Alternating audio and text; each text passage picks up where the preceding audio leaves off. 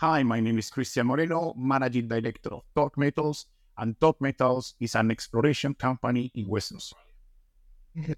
Cristian, very nice to meet you. Um, Torque Metals has got a uh, relatively short listed history. I think you came to market in the middle of last year.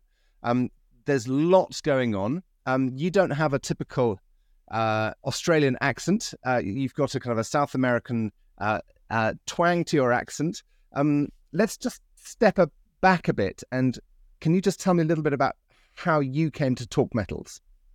Indeed, uh, Merlin. Thank you very much for having me here for this opportunity. Look, I'm Colombian. My name is Cristian Moreno. I came to Australia four years ago. I received scholarships uh, from my government, from the Australian government, and also for some universities here in Western Australia. And I came here to study a master's degree in geophysics at Curtin University. I'm also a geologist. I'm also an engineer. I got experience in the oil and gas sector, in the mining sector. And uh, finally, well, I'm, I'm finishing my um, MBA. And also, I have some studies as well, a master in uh, some studies in master's degree in statistics and data science. So I'm very well prepared, uh, Merlin. And uh, yeah, just uh, with this weird and strange Colombian accent. And uh, you arrived so four years ago. You arrived just in time to have the um, the COVID experience. You had the, the the wonderful way that Australia shut its borders. Indeed, in Berlin. I arrived to Australia three days before the lockdown. So it was a very difficult situation for me. Um, uh, with my wife, I lived through, you know, through COVID. Uh, unfortunately, plenty of people around world lost uh, so family. Uh, I also lost uh, some members of my family because of COVID. But this is life. Uh, I'm really, I'm here to, you know, to make some story and leave the reputation of my country super, super high. And where did you um you, you came from an oil and gas background, so you obviously worked in the oil, the oil sector for a number of years, and here you are uh, with with a hard rock metals uh, company. Um, what was the what was the transition from doing the the the, the master's study at Curtin um, to leaving the oil and gas sector to one side and then um, uh, popping up as the as the managing director of a of a hard rock exploration company? So that's an interesting story. I said, as I mentioned before, I'm an engineer. I'm also a geologist. I did some sort of studies in structural geology in this oil and gas company. Then I became the manager of uh, Geophysics and Geological Services China National Petroleum Corporation, BGP. Had plenty of projects around the world. And uh, well, we, uh, then I decided, okay, I need a little bit more of you know technical background. I took the decision to study my master in geophysics here in Western Australia. And I said to my previous manager, okay, look, I'm, I'm going to leave the position. I'm going to study my master and I'll see you later on. He said, look, just keep working in the company, keep supporting us. I did that. And then COVID hit. And unfortunately, I lost my job. So in the middle, you know, my studies, Australia is a very expensive sort of a country. I had to work here so my first position after being the manager of a BGP oil and gas, it was a field assistant. So I was picking up samples, you know, checking samples into the ute, and you know, plenty of flies around me. So a lot of things, but it's a good experience. It's a good experience, was a good experience. And then I became a mine geo. And then yeah, I finished my studies and I started working for Torque Metals. So that's a little bit of everything. Sorry, Mary, for, for giving you no, no, no. So, so, so you started working for Torque Metals when it was still private, or, or, um, and and what position was your position in Torque when you joined? No, so I first started in Red 5 Limited. I also was contractor for some works for Goldfield as a contractor, and then in Red 5 Limited, I became the mine geo, and then you know I, did a lot, of, a lot of things as a contractor inside Red 5 Limited. Then that was in my vacation period of university uh, then I came back to the city. That was as a FIFO. And as soon as I finished my master, I received offers from Fortescue. I received offers from Mineral Resources. I received uh, offers from other junior companies. And then I took the decision to join this public company when the company was recently listed.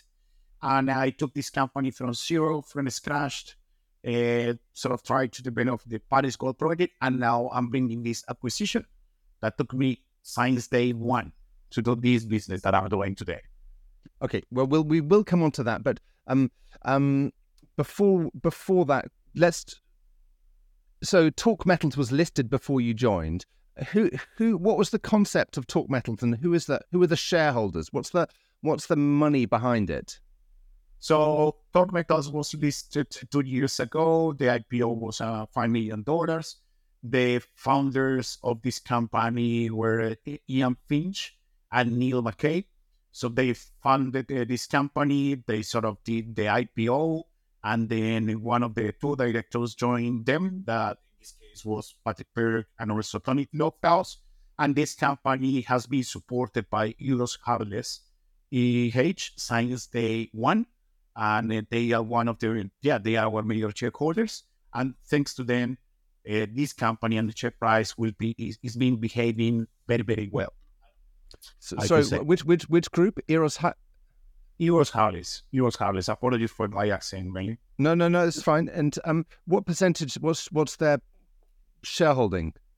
Uh, before the the last raising that we did today, and yeah, a couple of weeks ago, I should say between thirty to forty percent. And the rest of the shares, of course, uh, the vendor and the founder, they just have between ten percent of the company so I should say that this company is quite open, it's free fall, is for shareholders, and of course the clients of, of this broking house, well, they are individuals. They are shareholders. And, are... and did the company have the Paris Gold Project right from the start? So did you join with the Paris Gold Project? I mean, uh, uh, did you join in into the Paris Gold Project? Indeed, indeed. So I received the project uh, with a little bit of gold over there and since day one, we started discovering new places. So we had a new discovery that is observation, a new discovery that is Triple H North, a new discovery that is EVA, a new discovery that is the Western structure of Paris, new discovery South, new discovery North, new discovery East. So we've been working super, super hard, Emily. And this Paris Gold project is just absolutely beautiful. So, um, just to um, uh, confirm what I could see in the news releases. Uh, you've got a uh, kind of a, a, corridor of mineralization on seemingly east-west structures, which covers uh, about two and a half kilometers, and you can pick them up over several hundred meters. You've got some lateral um, features. It's it's kind of it. Um, the words I wrote down um, were um, poddy, lode, structural potential. Indeed, indeed, really. So what is happening in the region, we could say that is something similar that happened in the past at St. Ives. So they started with multiple parallel small pits, and suddenly they went, they were underground, and at one stage in this uh, pass of St. Ives, they joined all these sort of uh, small open pits together, but underground. That is what is happening in the Paris Gold Project. So we have a structure open to the north and open to the south, 2.5 kilometers by one kilometer, multiple parallel structures over there. With my recent discovery that is called EVA, I'm demonstrating that there are multiple parallels over there, parallel structures over there. So what I need to do is keep exploring this area, keep increasing the size of these parallel structures, and uh, have come up with a potential resource.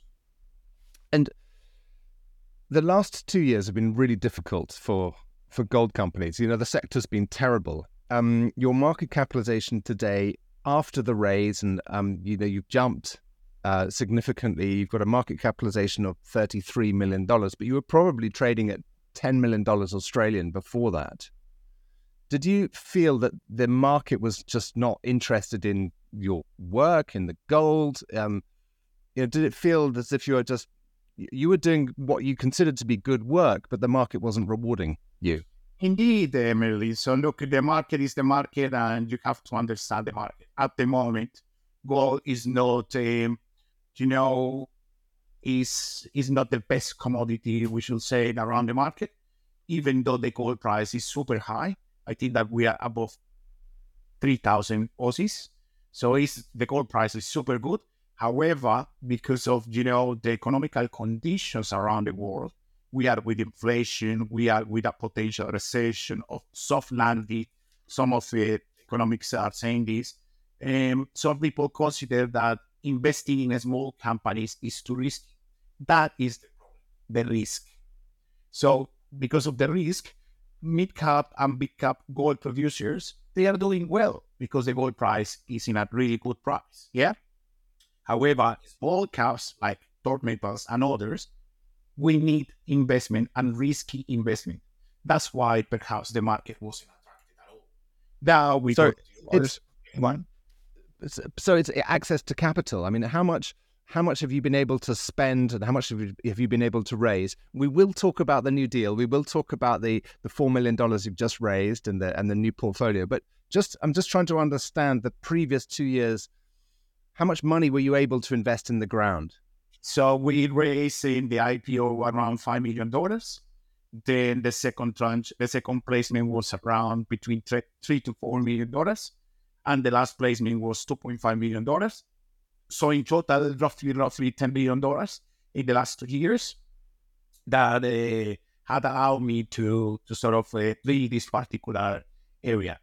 You are quite right. The sentiment of the market wasn't there. However, I was super, super blessed because I've got the support of my shareholders. And I think that that is the most important thing the support of the shareholders. And because them, yeah, um, the company is, is going well. Um, okay, now let's talk about the new acquisition because you said that you, from day one, you you saw the potential. Um, you've picked up a package of uh, nickel, gold, and lithium tantalum licenses.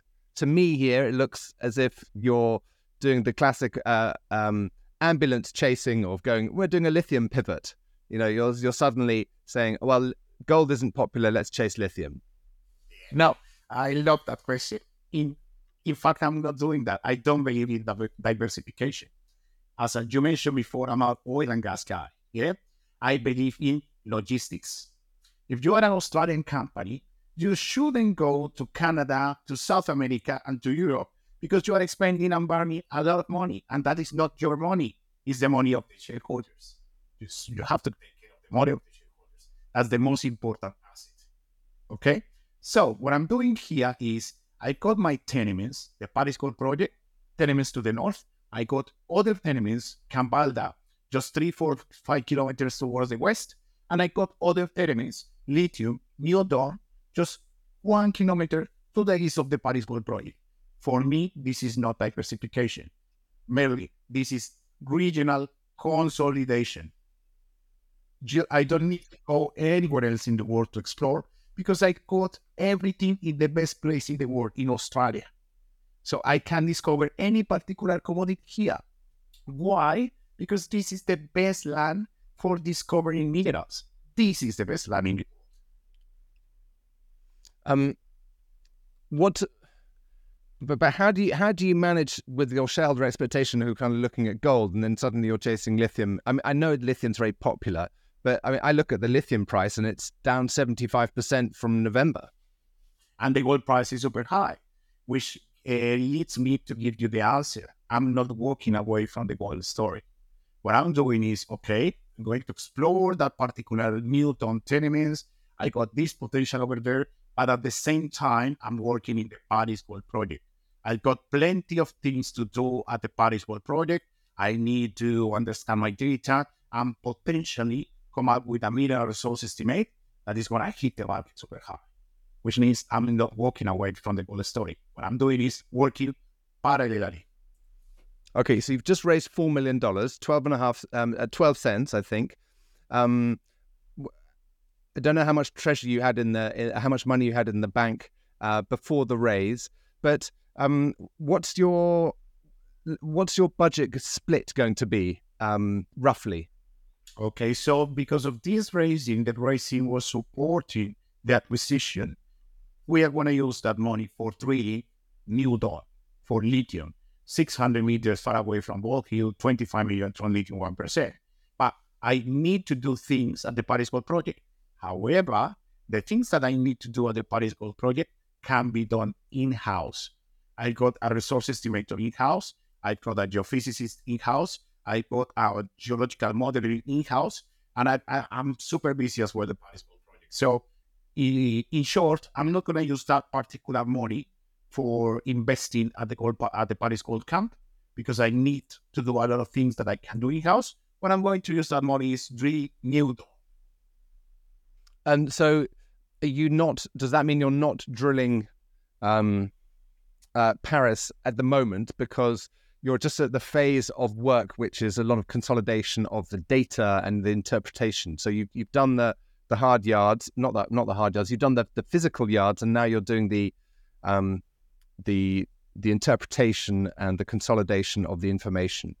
Indeed, Mary. So two weeks ago, around two weeks ago, we released to the market beautiful intersections of gold. Yeah.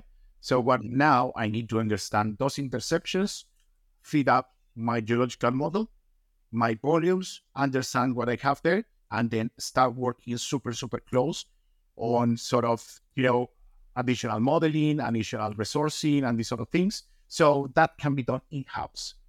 At the same time, I'm gonna go to the New Dawn project and drill, drill, drill, and drill to check what is in there. It's um, good, isn't it? um, so you, you've you've said very briefly, I think earlier. I mean, I can see it in your presentation, but I don't know if listeners would have heard it. Something about Bald Hill, 26 million tons, one percent uh, lithium. Tell me a little bit about what your the neighbor project is doing. Is it in operation? Is it historic? You know, a little bit more about the neurology, please. Yeah, so it is fantastic. So the time and the timing in this acquisition, I should say, is perfect Glencore, the big Glencore, bet for Bald Hill the last week, which is an operating and under care and maintenance uh, lithium mine, $1.8 billion for acquiring, for buying the debt, secure and not secure debt. That was the last week. $1.8 billion. So, and sorry. So Glencore bought bought bought the debt or bought the entire operation? Glencore, Glencore put a bid, yeah, for 1.8 billion dollars for the secure and not secure debt of Bald Hill. Yeah. But yesterday, yesterday, Mineral Resources bet for Bald Hill one billion dollars or something like that. Yeah. I don't have the, exact numbers. Actually, no one knows the, the information. I'm quoting the Australian financial financial news. And now, Torque Metals, this junior company, is acquiring full mining licenses, pre-native titles, 600 meters, less than one kilometer mainly, 600 meters to the west of Bald Hill. What is Bald Hill? Bald Hill is a mine with 25 million ton lithium 1% and is under care and maintenance. Now, Torque Metals has these two beautiful tenements with a lot of pegmatites, with a lot of mineralization over there. And uh, we have 10 days, 15 days before we start the drilling campaign.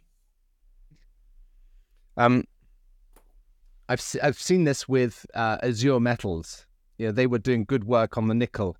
Um, Tony Rovira they were drilling out their nickel and they started drilling their lithium, and suddenly it became a lithium company.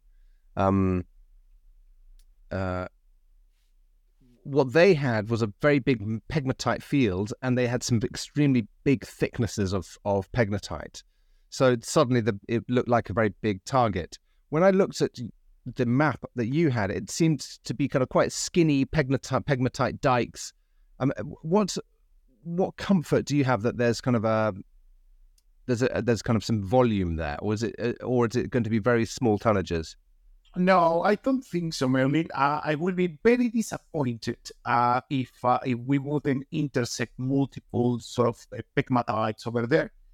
I've got the public information that is at GeoView. All the shareholders that are looking this and watching this interview can download this information. At Bald Hill, there are multiple pegmatites, call it like fingering, intruding some metasediments, some schistosity. So what they were doing was drilling, drilling, drilling, and intersecting multiple pegmatitic bodies. Yeah. At Bald Hill, they were there. That is the resource that they have. So what we believe is we will have something similar. We will have pegmatites between 10 to 15 to 20 meters, something like that, with significant, significant lithium grade. In fact, one of the rock chips that we analyzed for lithium came back with lithium 6%. That is amazing. Yeah. And by the way, by the way, we obtained the 3D and the drilling information from Andal Australia, who drilled these two particular mining licenses. And I've got pegmatites in that particular model up to 30 meters thickness. What Torque Metals is going to do is easy. Go there and repeat the drilling, intersect these pegmatites, and analyze those pegmatites for lithium. Okay. Uh, how much drilling data, and have you got? I, I, you probably can't um, create a uh, a JORC resource from that, but it might lead you to an exploration target. You must, you might be able to have a conceptual exploration target. Can you? Are you allowed to talk in those terms yet?